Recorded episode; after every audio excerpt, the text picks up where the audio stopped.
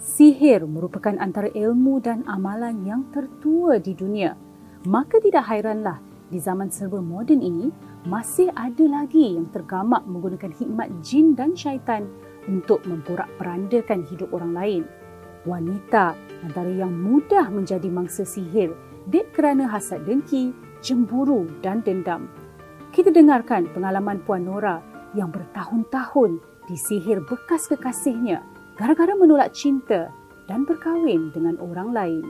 So mungkin Puan Nora boleh ceritakan dengan kami macam mana uh, bermulanya detik-detik yang Puan kena sihir. Okay, uh, masa awal tu saya tak dapat uh, tahulah yang memang saya ada gangguan. Tapi uh, selepas kahwin gangguan tu makin kerap dan um, bila saya bersama dengan suami saya rasa macam panas uh, macam tak nak dengan dia selalu marah dia tanpa sebab jadi uh, se- sebenarnya sebelum saya berkahwin saya mempunyai seorang kekasih lah which is masa dengan dia tu memang selalu bergaduh. Lepas tu bila start uh, duduk dalam kereta tu kadang-kadang bila drive tu tiba-tiba ada macam ada kelibat kat belakang badan ni. Keadaan putus tu saya terkenal dengan saya punya suami yang sekarang ni. Jadi bila dengan suami masa awal tu permulaan tak ada rasa macam apa-apa lah. Tapi bila dah lama-lama tu dah ada dapat anak pertama, anak kedua dan ketiga makin lama makin kerap bergaduh. Jadi uh, bila saya dapat tahu yang macam uh, ada gangguan kat badan saya ni bila saya cakap dengan, uh, dengan abang abang kandung saya saya cakap uh, abang saya dengan uh, husband ni terasa macam bila bersama tak nak. Lepas tu um, bila selalu bergaduh tanpa sebab kadang-kadang hempas uh, pinggan, hempas remote control tanpa sebab uh, bila kadang-kadang benda tu datang dia jadi macam rasa nak mengamuk kan. Uh, tapi uh, Alhamdulillah husband memang sangat memahami lah. Even sebelum kahwin uh, saya memang dah pernah kena ada gangguan. Husband ni dulu kawan kawan baik. Dengan bekas uh, dengan saya. Dengan, okay. jadi satu office jadi bila dia kawan dia sendiri yang willing Nampak. untuk bantu. Dan saya berubat dekat seorang ustaz dia kata memang ada gangguan ada orang hantar jadi bila saya ha, awal saya tak percaya yang saya ada gangguan. Tapi lepas saya pergi berubat kat uh, dis uh, mula dia dekat Darusshifa, lepas tu kan dekat tempat seorang uncle ni, dia cakap ada gangguan which bila saya dia baca je pegang tapak kaki saya, saya merancau dan saya sebut nama saya punya bekas tu. Hmm. Ha, start daripada situ lah permulaan bila saya kahwin satu-satu jadi. Jadi dekat situ lah puan rasa okey mungkin bekas kekasih ni lah yang hantar uh, mula-mula tu saya tak rasa dia yang hantar sebab saya rasa mungkin saya tak boleh nak move on lagi dan dia mungkin tak boleh move on sebab keadaan tempoh saya putus tu sangat cepat. Uh, saya putus mungkin dalam keadaan uh, berapa bulan, 2-3 bulan. Kemudian kawan saya kata saya tak apa, saya, dia jaga saya terus hantar nak melamar kahwin. Lepas tu saya dalam masa dalam short 5, 5 bulan macam saya kenal dengan kawan saya terus kahwin macam tu. Suami sekarang lah. Jadi saya tinggalkan kakak saya sebab dalam keadaan tu dia pun pernah curang apa semua kan. So uh, saya rasa macam saya tak boleh stay dengan this, this guy sebab mungkin uh, banyak benda buruk yang lagi jadi lah. Mm-hmm. So uh, mula-mula lepas kahwin masa yang saya sebut nama uh, bekas saya tu masa berubat saya tak percaya langsung sebab kadang-kadang kita tengok orang yang disihir kita nampak kat TV ni uh, macam tak kalah jadi kat kita kan. Mm-hmm. Sebab benda tu macam kita tak kan terbayang pun jadi kat dia sini. Lepas tu bila dah jadi tu saya macam deny lagi deny. Saya rasa macam saya dia pun masih sayang kat saya. And setiap malam kadang-kadang saya sebut nama suami uh, ex saya. Hmm, okay. tak? Sampai tahap macam tu sekali. Dia punya macam tak boleh nak tak boleh nak let go tu. Okay. tapi uh, bila suami masa tu tak cerita lagi kat suami saya simpan lagi sebab saya dengan suami kan kawan jadi macam banyak benda yang kita orang tak transparent tak Memang memang memang dah tahulah maksudnya. Suami memang dah tahu ke apa?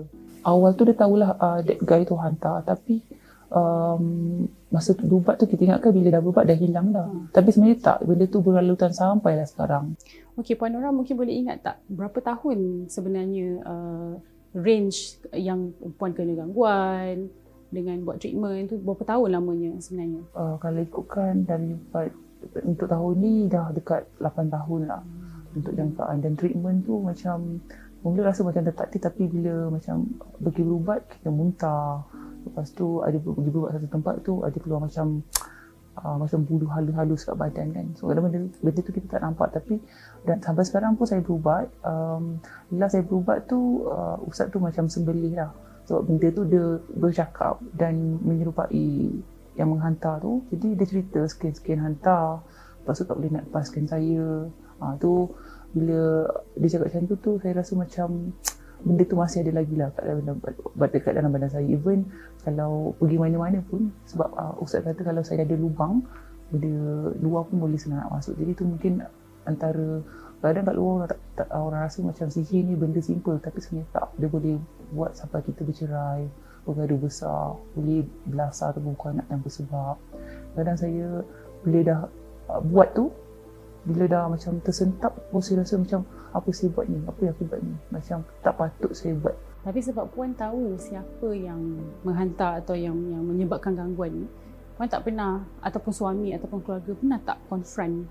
Uh, keluarga tak pernah tapi saya pernah confront dia. Tapi uh, bila saya tanya dia um, awak claim buat dia kata uh, dia kata dia tak buat cuma dia ada amalkan sesuatu. Benda-benda kotor dia pernah makan benda kotor sebelum dengan sebelum saya berkahwin lagi. Maksudnya masa saya dengan dia tu dia mengamalkan benda kotor untuk ikat saya supaya saya tak lari pada orang lain. So dia pernah mengaku lah dia pernah mengaku benda tu. Sebab dia kata dia terlalu sayang. Bila jadi macam tu bila pernah mengaku memang kita sampai sekarang pun memang kita ingat lah. Hmm. dia macam mana dia panggil ilmu pengasih lah. Saya nak teruskan hubungan ni saya tahu um, dia ada amalan yang benda kotor and bila saya saya cakap saya bila drive saya akan nampak benda belakang ada benda kat belakang. Macam mana kelibat tu? Boleh itu hitam. Saya nampak benda tu kelibat hitam. Kadang-kadang kalau saya duduk kat bilik ataupun berada dekat toilet, saya akan nampak benda tu ikut saya. Hmm. Maksudnya, uh, amalan dia tu ikut saya. Macam ada pendamping. Ada pendamping yang mungkin daripada dia uh, ikut saya. Even uh, masa uh, masa kita orang gaduh besar, dia ada cakap um, uh, this kind of memang satu family dia memang rawat dengan this uncle dia kata jangan lepaskan perempuan ni sebab perempuan ni akan bagi rezeki kau lagi besar, lagi rezeki kau akan lagi dia, sebab itulah dia dengar kata orang tu jadi dia susah nak lepaskan saya. Jadi lepas mungkin bila dia dengar saya benda tu dah ikut saya, bila saya kahwin sampai sekarang benda tu macam adalah. Hmm. Uh, even hari tu masa saya berubat um, benda yang mengganggu tu dia cakap lah nama dia siapa-siapa nama dia dia kata nama dia Abdullah hmm. dan tuan dia sekian-sekian nama ni hantar untuk jangan untuk uh, nak jaga saya sebab dia kata uh, orang tu say, tuan dia sayang lagi kat saya. Hmm. Uh, jadi sebab itulah saya bila hubungan dengan suami makin renggang saya um, orang kata dengan suami ni kalau nak bersama memang lama lah duration saya tak pernah buat dengan dia. Hmm. Saya tak ada nafsu dengan dia. Hmm. Uh, bila buat macam bila bila dah saya rasa macam tengok suami pun rasa macam eh, macam beruk Ha, itu oh, itu okay. ada uh, saya cara uh, saya nampak suami dia bersama saya rasa macam dia tu beruk dan bau busuk. Hmm. Jadi saya rasa macam saya tak saya tolak, saya tolak. Memang tak ada nafsu dan tak ada perasaan. Lepas bila dia balik tidak apa-apa pun saya akan marah-marah dia. Dan teringatkan teringatkan betul. Walaupun dah betul. 8 tahun dah. Saya rasa mungkin amalan yang dipakai tu antara ilmu pengasih yang uh, saya tak tahu mana dia dapat dan memang itulah untuk orang kata tak nak lepaskan saya. Even sekarang ni pun dia dah kahwin, dia kata kadang-kadang dia teringat kat saya. Dia dah kahwin? Dah kahwin. Apa yang saya boleh katakan, saya pernah ada satu pengalaman yang mana saya teringatkan saya punya uh, kekasih tu sampai saya langgar divider, saya langgar dua kali. Sampai keadaan-keadaan tu macam tak ada orang. Saya rasa macam benda ni memang boleh, bahayanya boleh buatkan. Saya pada bercerai, berai, suami isteri, dia boleh buat kita kemalangan ataupun maut lah. Maksudnya, kadang-kadang benda tu kita tak nampak tapi sebabkan um, bila kita teringat amalan-amalan dia mungkin mengganggu kita kan. Bila teringat kat uh, apa yang dia pernah buat pernah satu hari tu macam terlalu rindu. Uh, sampai langgar divider dua kali kita pun tak perasan. So kalau keadaan tu tak ada orang saya rasa saya pun dah sadar Allah dah. Hmm. uh, so saya rasa pengalaman-pengalaman saya daripada muntah apa semua kadang orang bila sebut pasal sihir ni orang rasa macam kita buat-buat ke? Padahal kadang-kadang benda tu memang bukan dibuat-buat even kalau saya rasa saya rasa kalau keadaan muka saya teruk saya rasa normal lah. Sebab kadang-kadang benda tu mengganggu kan. Buat biar kita nampak buruk nampak hodoh kat mata suami. Nampak bila suami tengok kita pun suami tak nak. Ha, saya pada rasa bercerai berai itulah antara saya pernah saya rasa pengalaman paling buruk saya langgar divide dia dua kali sebab saya terlalu ingatkan dia. Okay. Puan kalau uh, diberi peluang untuk betul-betul bercakap dengan si pelaku ni yang yang buat puan apa yang puan nak cakap dekat dia? Um, macam mana ya? Mungkin saya rasa itu bukan pilihan dia.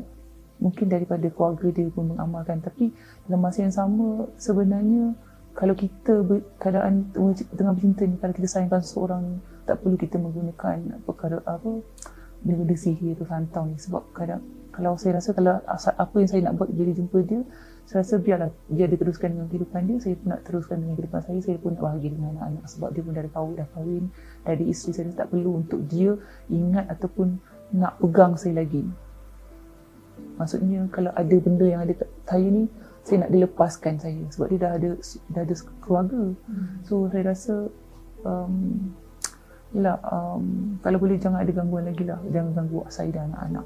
Mungkin ramai dekat luar sana yang memang nak tahu macam mana sebenarnya bentuk gangguan apabila kita ni apa di sini macam mana so uh, mungkin simptom dia ada banyak macam saya sendiri saya selain daripada saya nampak kelibat hitam tu hmm. saya akan diganggu dengan mimpi okay. dan setiap malam saya akan dengar macam suara orang memanggil nama saya hmm. uh, so macam selepas saya kalau diganggu dalam pukul 2 pagi atau 3 pagi saya akan bangun saya tak tidur saya akan duduk asing kedua suami. Saya duduk kat luar. Saya pun sebut nama dia. Hmm. ha, jadi macam suara tu terbisik-bisik tau. Umpama macam saya tak tahu lah dia rindu saya ke. Sebab saya memang kerap mimpi dia. Hmm. orang saya tak pasti mimpi saya sampai tanya dekat uh, mak kenapa asyik mimpi? So, my, my mom pun mimpi dia juga. Oh mimpi bekas bekas. uh, okay. sebab uh, abang kata mungkin sebab dia rindu kita kot. Uh, tapi sebab gangguan tu mimpi tu bukan uh, sekejap tau. Macam berlarutan setiap hari. Mimpinya macam mana tu? Yang baik-baik ke? Tak mimpi seram mimpi, ke? mimpi menyeramkan lah. Macam saya dengan dia jumpa um, jumpa lepas tu ada ular ke apa ke. Dia tak pasti mimpi tu macam mana. Tapi memang akan kerap mimpi lah. Mimpi yang macam berkaitan, berkaitan dengan, dengan dia. Lepas tu yang paling saya tak boleh bayang saya pernah ada nampak kelibat tu. Sebab saya dah penat kan? Benda dah tujuh tahun. Saya, saya cakap dengan kelibat tu jangan ganggu jangan ganggu jangan ganggu aku. Aku dah penat aku dah penat dah sebab bila benda tu dah ganggu, kita dah akan start malas, rasa malas nak solat. Lepas tu yang obviously masa setiap pregnant pula, memang orang kata masa pregnant tu hormon kan, badan muka, apa muka teruk. Tapi masa tu bukan normal saya rasa. Sebab setiap malam husband akan bangun pukul 3 pagi, ambil air garam, air panas, rendam kaki. Hmm. Sebab berenyam dia tu, aku bagi tahu. Oh, bintik-bintik tak kalau orang kalau orang yang gatal-gatal dia akan nampak bekas bintik kan ni tak nampak bekas dia cuma merenyam kat dalam tapak jari hmm. ni ni saya punya tapak tangan dengan tapak kaki aku rasa macam ada ada ulat cacing macam cicit doang so setiap malam saya akan rendam ni lah pakai panas dengan garam hmm. memang tak, malam tu tugas suami daripada awal pregnant sampai ke akhir. Ha, jadi bila dah habis tu terus hilang hmm. tapi menyusul pula gangguan untuk anak kedua hmm. sampai anak ketiga hmm. ha, jadi bila benda tu datang saya rasa macam gangguan ni bukan biasa lah bukan biasa-biasa maksudnya dia akan kalau kita tak berubat dia akan terukkan lagi kita punya hidup hmm. ha, sampai orang sampai kita rasa lagi benci kat suami ke apa ke sebab saya memang uh, awal-awal saya rasa takut macam lemah semangat tapi lama-lama saya rasa macam bila saya nampak kelibat hitam tu saya cakap jangan kacau aku dah penat lah penat ha. So kita dah boleh komunikasi. Kalau setakat dengar bunyi guli, hmm. saya berpindah. Guli, guli dengan berabuk. Tapi bila tanya, oh, tak ada orang pun kat atas. Kita tanya jiran, oh duduk rumah. Saya duduk rumah atas awak je. Oh, baru, baru pindah ke? Ah, baru je pindah minggu ni. Lupa Sebelum ni. Tapi yang bunyi, bunyi tu, dah lama dah. Itu yang menyebabkan saya panggil uh, ustaz datang pergi rawat uh, rumah sebab uh, bila orang tu kata kalau kita dengar bunyi sesuatu ke dalam rumah kita, bunyi guli ke ataupun perabot sebenarnya itu bukan daripada rumah orang tapi daripada rumah kita sendiri gangguan. Hmm. Ha, jadi bila dengar benda tu rasa memang satu memang tak boleh tidur lah. Ha, lepas tu saya memang pula kalau benda gangguan ni saya tak tahu mungkin dia dah suka kan episode kan. Saya tak suka tutup pintu, saya indoor. Saya kalau orang kat rumah, apartment saya indoor akan tutup saya buka setiap malam. And malam malam pukul 12 je saya akan duduk kat luar seorang-seorang. Husband kat bilik. Saya buka saya indoor. Saya ngadap je saya indoor tu. Hmm. Uh, sampai tahap macam tu. Kadang-kadang kita termenung sampai tak tahu apa tak yang tahu kita tengok. tengok. Hmm. Jadi bodoh tau. Uh, harapan saya ni agak berat. Tapi pada saya kalau ikut daripada segi uh, undang-undang kan memang kita tak ada undang-undang yang mengatakan ada um, undang-undang untuk uh, apa membantu golongan-golongan yang dianiaya melalui ECD ataupun santau ataupun pembuatan orang. Tapi saya mengharapkan ada um, inisiatif daripada pihak-pihak yang bertanggungjawab untuk melakukan salah satu mungkin sebab kalau kita lihat banyak kes bunuh um, kes uh, kematian menyebabkan sakit yang kita tak sedar mungkin daripada pembuatan orang ataupun dapat menggunakan uh, sihir atau santau ataupun menggunakan jin ini saya rasa tidak adil untuk orang ataupun wanita ataupun uh, orang di luar sana yang melalui, melalui nasib seperti saya tetapi kita tak tahu siapa yang membuat. Macam puan sendiri pergi pusat rawatan alternatif tu ramai orang. Hmm, saya saya ah memang memang ramai sebab kalau kita lihat rawatan alternatif sekarang yang ada ni pun macam-macam ada tapi hmm. mana yang kita nak pilih lah. Kalau boleh kita pilih macam Islam kita gunalah cara alternatif yang baik, yang baik. Jangan sampai kita pergi tempat orang yang memang mengamalkan ilmu jin sendiri. Ciri. Betul. Dalam Al-Quran Allah dah sebut di dalam surah Al-Baqarah ayat yang ke-102 wattaba'u ma tatlu syayatin ala mulki Sulaiman. Dalam ayat itu Allah sebutkan ada satu ilmu sihir yang iaitu disebut ilmu sihir pemisah yang memisahkan isteri dengan suami eh, suami dengan isterinya eh, wa yata'allamuna minhuma ma yufarriquna bihi bainal mar'i wa zawjih iaitu sihir yang menyebabkan perpisahan antara suami dan isteri memang berlaku sihir rumah tangga ni bila mana ada sifat dendam sifat dengki, iri hati dan sebagainya. Macam-macam yang boleh menyebabkan sihir ini boleh terjadi oleh seorang seseorang wanita. Tanda-tanda sihir yang uh, sihir rumah tangga yang berlaku uh, bila mana bibit-bibit yang pertama dia akan berlaku ketika mana dia hilang uh, tidak boleh nak kawal emosi. Uh, cepat sangat nak marah. Uh, benda yang kadang-kadang benda yang terlampau, benda yang boleh kita bincangkan sebenarnya, sebenarnya perkara tersebut kan uh, boleh dibawa bincang ha. tetapi bila mana tidak mampu nak kawal emosi ha, dua-dua balah sampailah eh, tahap kepada penceraian berlakunya penceraian dan majoriti penceraian lepas daripada uh, kita punya uh, COVID-19 ni eh, dalam uh, lingkungan PKP kita lepas ni dia punya majoriti lebih tinggi okay. kepada wanita yang terlibat dengan sihir yang biasanya terlibat tu maknanya uh, dia disihir. Uh, dia disihir wanita yang disihir ni uh, perkara yang perlu dia perlu dimainkan adalah satu jangan uh, bersendirian. Jangan duduk seorang-seorang. Uh, bila mana duduknya seorang-seorang ni seperti mana kes yang berlaku yang kita kita dengar kes yang berlaku sebelum ni tu uh, wanita ni dia disihir sehingga kan dia tergila-gilakan dengan uh, bekas uh, bekas uh, power dia bekas kekasih dia. Sebab apa? Bila mana seseorang ni uh, dia melakukan sihir sihir ni dia akan tuju kepada seseorang. Mana dia tuju pada khusus kepada seorang wanita ni. Bila wanita ni disihir dan dia akan jadi uh, ada satu masa dia akan berubah sikap dan dia akan mainkan emosi dia memang uh, dia punya emosi dia susah nak dikawal kadang-kadang okey kadang-kadang tak Ha, sehingga kan kadang-kadang bila duduk bersendirian dia akan duduk nangis, sedih tanpa sebab. Tiba-tiba jadi mengalir air mata. Tiba-tiba jadi sedih, nak nangis je kerja. Sebab tu jangan duduk bersendirian. Kena keluar daripada keluar daripada uh, kalau duduk kat bilik tu keluarkan bilik. Ha, kalau dengan dah ber, berumah tangga ha, kena sentiasa berkomunikasi dengan suami. Ha, suami kena jadikan sebagai kekuatan. Jangan kita bersendirian dan untuk wanita yang yang disihir eh, kita uh, kena kena kena dekatkan diri dengan Allah eh, kekuatan ya, jangan kita bergantung kepada manusia Allah dah kata dah dalam al-Quran la yukallifullahu nafsan illa wus'aha tidak akan aku uji kata Allah Allah takkan uji hamba ni melainkan Allah ni tahu kita ni mampu pikul ujian tersebut Allah uji sakit yang disihir perlulah uh, men, uh, perlu kekuatan dalaman. Ha, dia penyembuhan ni ha, kita pergi jumpa kepada uh, perawat.